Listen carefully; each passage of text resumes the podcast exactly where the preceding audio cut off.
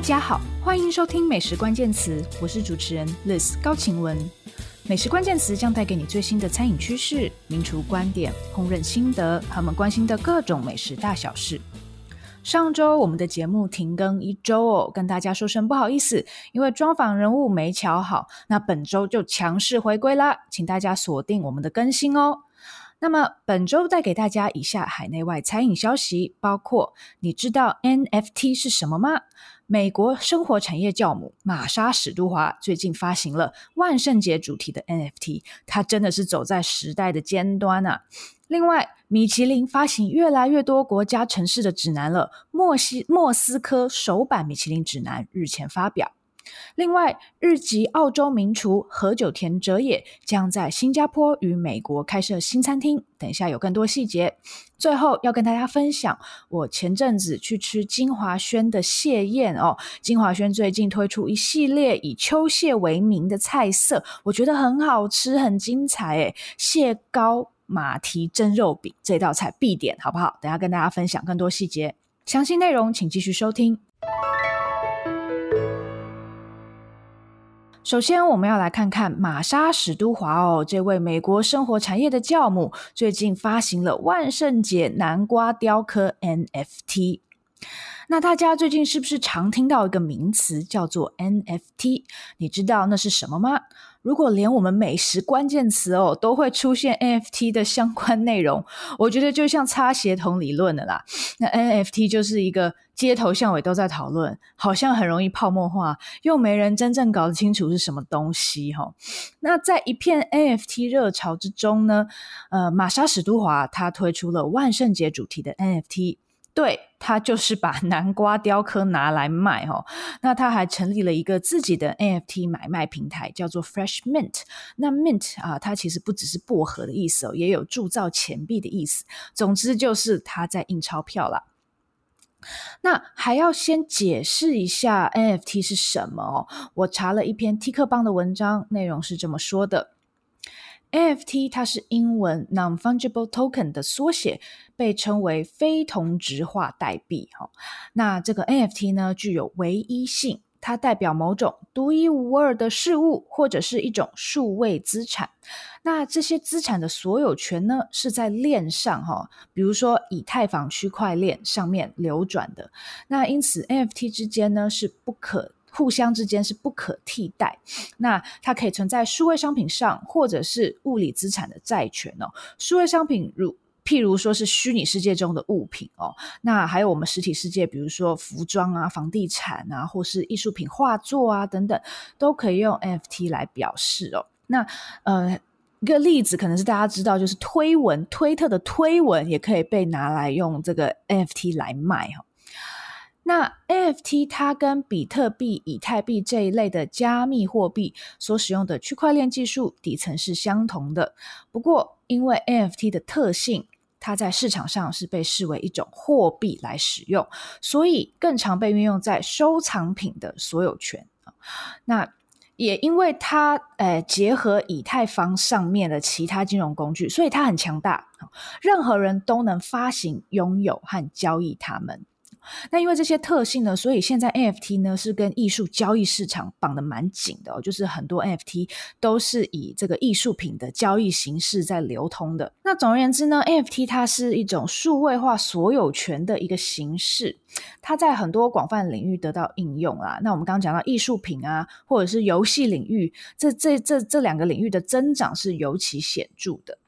那讲到艺术品，NFT。艺术品有什么不一样？它和实体的艺术品相比，到底特色在哪里？那 NFT 艺术品最大的特色就在于，它打破了金钱、时空等等因素带来的束缚，让每一个人都能几乎无成本的随时随地欣赏艺术品的正品。那呃呃，我们再归纳一下 NFT 艺术和传统艺术的区别哦，有三个。在 T 克邦这篇文这篇文章讲到哦，第一点是它从实物储存到数位货币钱包储储存哦，还有 NFT 艺术品所有的收藏都是围绕转账开始的。还有 NFT 艺术品收藏群体哦，是从贵族有钱人变成讯息科技市民。不过，我觉得这还是一个以有钱人或者是有很多资产要配置的人，呃，比较在玩，目前比较在玩的游戏了。那艺术家呢，他可以把画作、照片、歌曲、影片等等作品，使用 NFT 的技术加密，向想购买和收藏他们的人出售官方版本。那收藏者是拥有区块链上面对应这个收藏品的所有权，那他也可以用任何形式卖给下一个人。那任何人都可以免费下载和观看这件艺术品，但是持有这件艺术品密钥的人才是它的主人。好，我们解释到这边，不知道大家有没有听懂？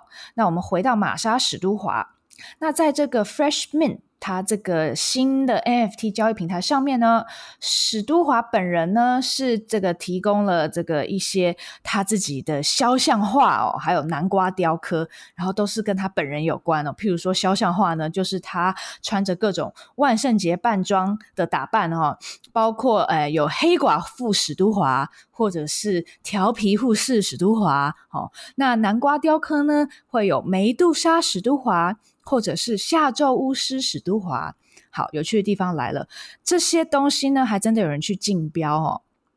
这个像是调皮护士史都华，它的竞标价已经来到了美金四千元以上了哦。那这和台币也是这个差不多快十二万了哈、哦。那嗯、其实现在有很多名人都开始做 NFT 啦，不过呢，比较多是偏向一次性的合作。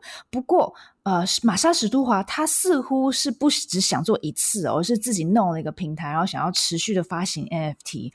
那这个他其实有接受《华尔街日报》（Wall Street Journal） 的这个专访，在里面呢，他有提到说，未来他还有可能发发行哦，针对一张他先前在网络上疯传的照片，就是他在这个他自己位于呃纽约东汉普顿的豪华泳池里面的一张性感照。哦，来发行 NFT。那在这篇专访里面呢，他有说他针对 NFT 进行了详细的调查与研究，也有呃咨询金融顾问哦。那还有他咨询了他的好朋友史努比狗狗哈、哦。那他说，如果史努比狗狗正在做 NFT，那么我玛莎史都华也需要做 NFT。那你不得不佩服玛莎史都华啦，他作为一个成功的商业人士，还有也是一个呃美国呃饮食界、生活产业界的文化代表哦。他真的人生经历过一些波折，然后他反弹的次数已经比一颗网球还多了。那这句话呢是 Eater 报道说的，我觉得这个记者蛮狠的。那。他似乎看起来还是要继续勇往直前哦。那他跨入了 NFT 哦，就代表他其实一直是希望可以走在时代的尖端啦。那你可能很难想象，他其实已经八十岁了耶！我真的在查这个新闻的时候，我吓了一跳。我没想到他是八十岁。我对他印象可能哎，一直停留在就是五六十岁，然后看起来很优雅的一位太太哦。那。其实他已经高龄八十，然后还可以做出这个可能连我这个年纪人都未必能够理解的事情，我不得不佩服他啊。好，那呃，NFT 呃，在台湾现在也很多人在讨论哦。那嗯，之后。也许台湾也会有类似这样子的 NFT 艺术品，呃，跟跟美食有关的出现哦。那前阵子我也有朋友在香港是呃催生了一个米其林主厨的 NFT 哈、哦。那 NFT 和艺术品结合，那如果说料理是艺术表现的一种，那是不是 NFT 也会跟 料理结合呢？你会不会出钱去买一道，比如说呃米其林三星主厨的食谱呢？哦，我们可以拭目以待。第二则新闻要来看看莫斯科首版米其林指南发表了。好，米其林发行指南的版图越来越广哦。现在莫斯科也有米其林指南了。根据 The Moscow Times 的报道哦，俄罗斯成为了米其林发行指南的第三十五个国家，那莫斯科则是第一个前苏联的城市哦，被获得米其林星星的地方。那今年这个首版的莫斯科米其林指南呢，总共有九间餐厅摘下了星星。那这个结果是在十月十四号星期四发表的。过去，俄罗斯其实一直被嘲笑为一个美食的不毛地带哦。那不过这几年呢，他们的美食似乎是复苏了，呃，尤其是从这个呃。呃，在后苏联时代哦，呃，从那原本淡而无味的这种臭名哦，复苏出来了。那现在莫斯科呢，其实有一些餐厅是蛮有国际知名度，在做一些蛮厉害的事情哦。那今年首版的莫斯莫斯科米其林指南呢，总共有六十九间餐厅被收录进去。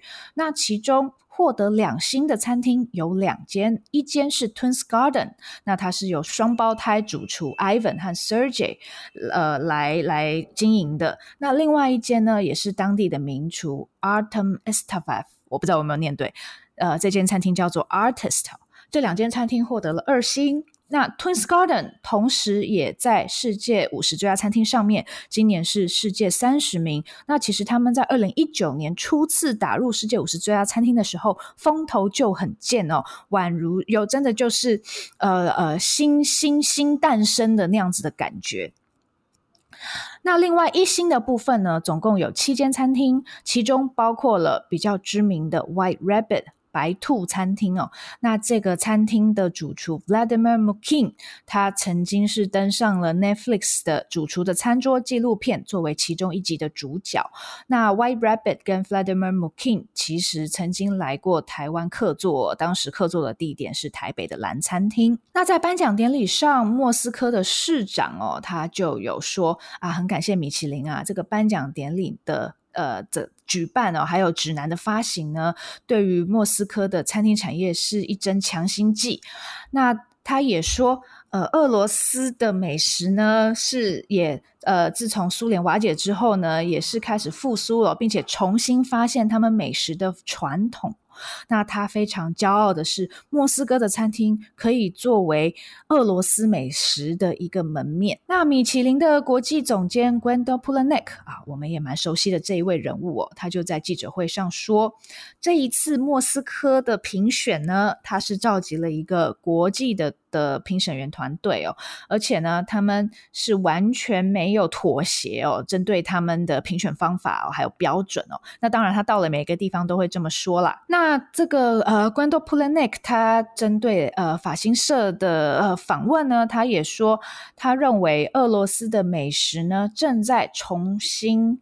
创造、重新发明自己哦。那自从一九九一年苏联瓦解之后呢，俄罗斯的美食呢正在不断的复苏与创新。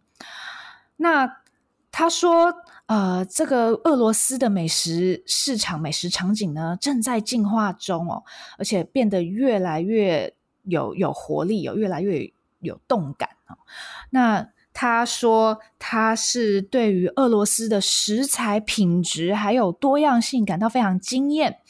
那呃，他特别提到了俄罗斯有名的海鲜，例如呃呃蟹肉啊、帝王蟹啊，还有鱼子酱哦。他说这个呃，在其他地方是非常珍贵、昂贵的食材，但是在洛。”在俄罗斯呢，却可以用相对比较平实的价格来享用。那米其林选择了莫斯科作为发行指南的目的地呢？呃，他们也有提到，呃，其实他们也是着眼于这个米其呃莫斯科的很多主厨，呃，他们呃越来越去强调。俄罗斯的在地食材，包括我们刚刚讲的帝王蟹，那还有说酸奶哦，用来准备他们知名的呃，算是一道他们的国国家菜了，呃，炖牛肉 Stroganoff 的这样子的这个经典名菜哦。那不过还有一点蛮有趣的是，这一篇呃《莫斯科时报》的报道有提到说，其实因为之前俄罗斯啊有并吞克里米亚，那所以呢，在二零一四年之后呢，他们受到西方的制裁哦，很多呃欧洲的食材他们是无法取得的，所以莫斯科的餐厅主厨呢，也只好呃把焦点放在呃 local 食材、本地食材哦，因为他们没有办法从欧洲那边取得传统的高级食材，或是其他一般呃哦欧洲菜色比较会熟悉的的材料，那。呃，如果说你过去有、哦、这些餐厅，它非常依赖这个西方呃西欧的这个肉类啊、起司啊或呃鱼的话呢，哦，那这些餐厅因为面临制裁的关系呢，就黯然歇业了。但是那些非常非常努力去发掘在地食材的主厨呢，他反而因此茁壮了。那在解释为什么选择莫斯科的时候呢，米其林指南是有呃官方说明说，他们认为这个呃俄罗斯有非常独特的风味哦，而且他们有很多国际上知名的呃经典传统名菜哦，包括是他们的蔬菜汤哦。那另外一个法国的知名餐饮评鉴呃高乐米欧呢，其实。也和俄罗斯有渊源哦。他们在二零一七年的时候也发行了第一本俄罗斯指南。那在二零一九年的时候呢，高勒米欧他是被俄罗斯的投资人给买走了哦。那现在米其林也进军俄罗斯了。那回到米其林指南，呃。莫斯科也有米其林指南了。那其实米其林指南这几年有在越来越多过去不认为是美食之都的地方发行指南哦，包括斯洛维尼亚还有克罗埃西亚哦。那你去看看这一些地方的米其林名单，二零二一年克罗埃西亚的米其林指南只有十间一星餐厅哦，连二星餐厅都没有哦。然后斯洛维尼亚呢？呃，二零二一年的榜单也是只有一间二星餐厅，就是 Hisha Franco，还有六间一星餐厅，所以。呃，回到我们我们台湾哦，在第一年台北指南的时候，很多人去批评说：“哎呀，指南很薄啊，台北餐厅这样子，呃，星级餐厅很少啊，看起来很丢脸啊。”其实你现在看到这些呃东欧国家或是俄罗斯啊，你会觉得呃完全没有必要这样的批评哦。那当然，一方面米其林它也需要开拓它的市场嘛，哦，它需要去收这些赞助费用哦，呃，但是呃，他们发行指南呢，现在。你可以说现在的状况跟可能十年、二十年前是很不一样的，就是没有二星餐厅、三星餐厅也 OK 哦，只有一星餐厅也行哦。那嗯，未来会不会出现只有餐盘跟必比登的的的指南呢？哦，不，我们也不知道，可能他为了开拓市场也会出现，但是台湾反而是。呃，首先第一年你的表现，台北的表现就已经不是那么的单薄了。那我们现在进入要进入第五年了，明年也会有高雄跟台南加入原本台北、台中的行列哦。那整本指南可以认为是台湾指南了，那它会越来越丰富哦。那呃，米其林的走向，我们接下来可以继续观察。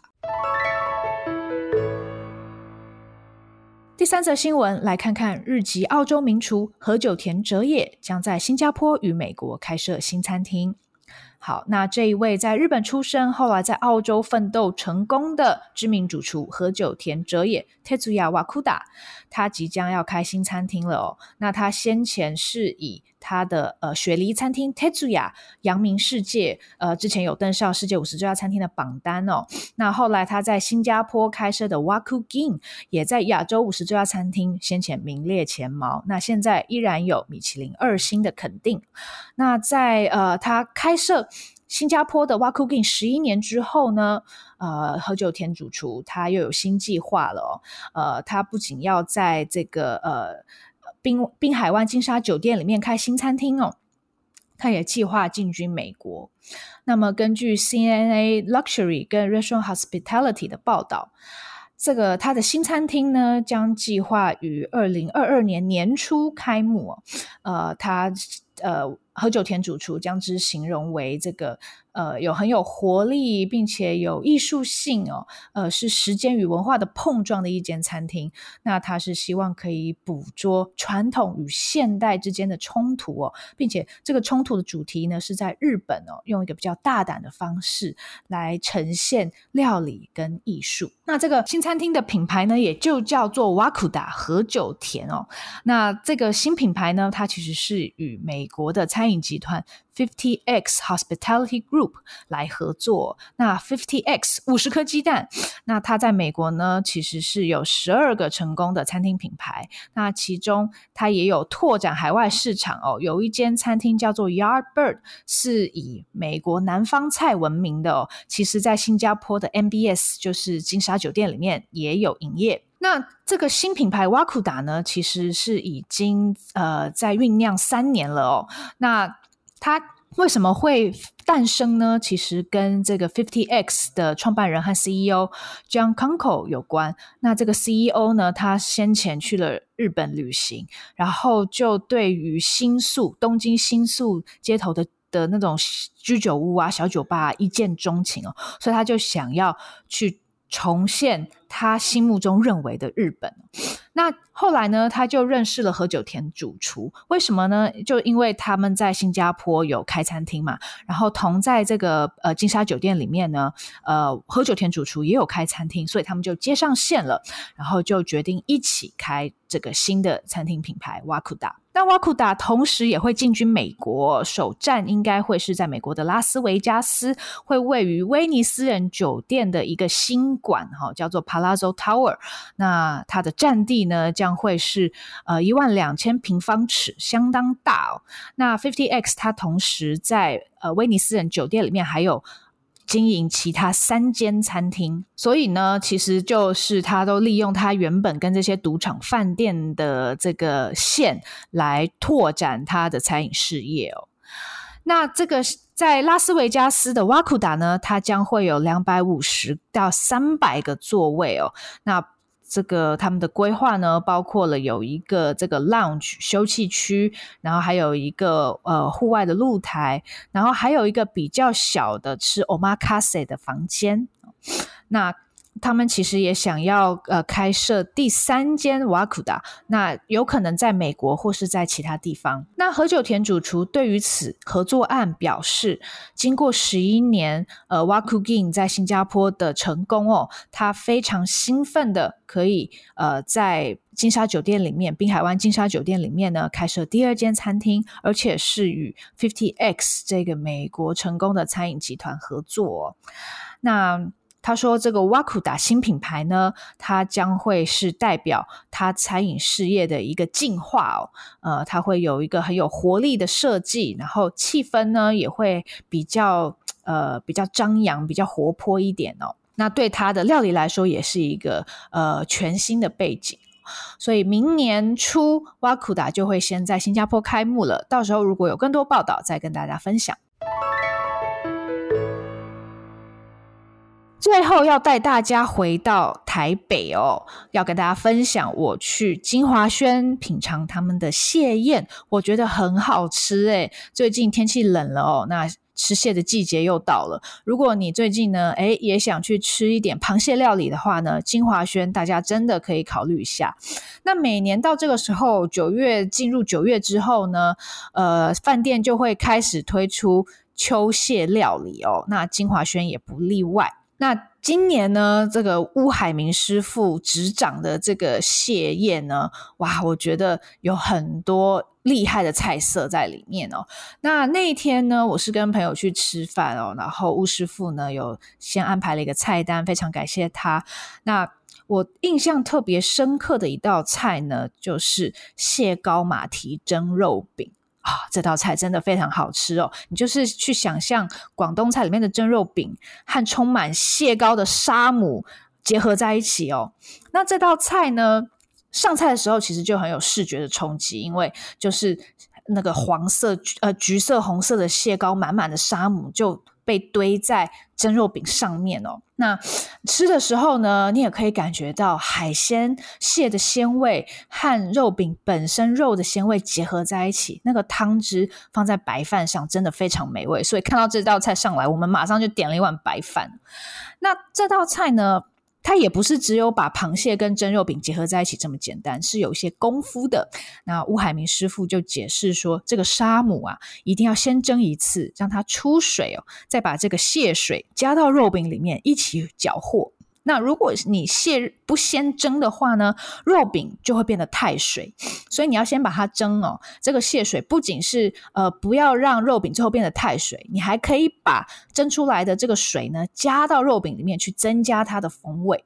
那肉饼本身呢，是要用猪梅花肉，因为它油脂比较多，而且比较嫩，然后用手剁的方式哦，然后加上猪前腿肉哦，猪前腿肉比起后腿肉呢，其实它会比较不臭，而且也比较甜。那手剁才会松跟多汁，绝对不要打，打了就会变硬哦，它就会起胶，就会变得比较扎实。那在呃，所以沙姆蒸完之后呢，再跟这个塑好型的肉饼一起再去蒸，就会。出现这一道哇，结合海陆鲜味，然后非常疗愈的一道广东美食。那我那天还尝到一道很特别的菜呢，是最后的网油膏蟹糯米饭。上菜的时候也是视觉很震震撼哦，就是一笼蒸笼里面的糯米饭呢，上头铺了一层白色的猪网油。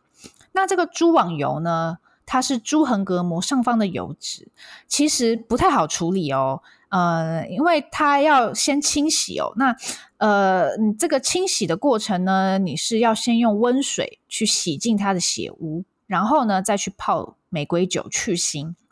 那糯米饭本身呢，混合了长糯米跟圆糯米，然后呢上面还是有一只蟹蟹黄满满的沙母哦，所以一样又是 看起来就是哇。很饱满，然后蟹黄很诱人，然后结合猪油的油香，还有糯米的那个有 QQ 的感觉、口感的这样子的一道很令人满足的淀粉结尾哦。那它也有一些比较小的菜色，比如说雪蟹小笼包，用的是雪场蟹哦，然后加上猪脚肉，还有特别的西施泡饭的高汤冻哦，那配上红醋姜丝，一口吃掉，哇，也是很鲜。那还有一道呢，是呃立苑的功夫菜哦，曾经待过立苑的乌海明师傅呢，他做的这道外婆飘香蟹，其实呢是呃立苑的名菜油盐焗烟仔蟹。那它的做法其实就是用奶油去煎处女蟳，那因为奶油很容易焦掉，所以很考验煎工，必须慢慢煎哦。呃，用牛油跟葱慢慢去煎，要很有爱心，不能大火煎一只要十分钟。那出来的味道呢，其实很纯粹，就是奶油跟盐，奶油的香味还有盐的这个鲜咸味道，然后结合饱满的处女蟳，非常好吃。那大家呢，真的，如果你最近有想要花一些预算，呃，去品尝这这样子呃丰富的蟹料理的话呢，真的可以考虑一下金华轩。我刚刚讲的菜色呢，很值得大家品尝。好的，也谢谢大家收听今天的节目。如果喜欢我们美食关键词，欢迎订阅、追踪并分享给亲朋好友，也欢迎留言给我们，更欢迎给我们五颗星哦。也请多多支持我们的网站 Taste 美食家和我的个人平台美食家的自学之路，脸书、IG 都欢迎追踪。大家下次见。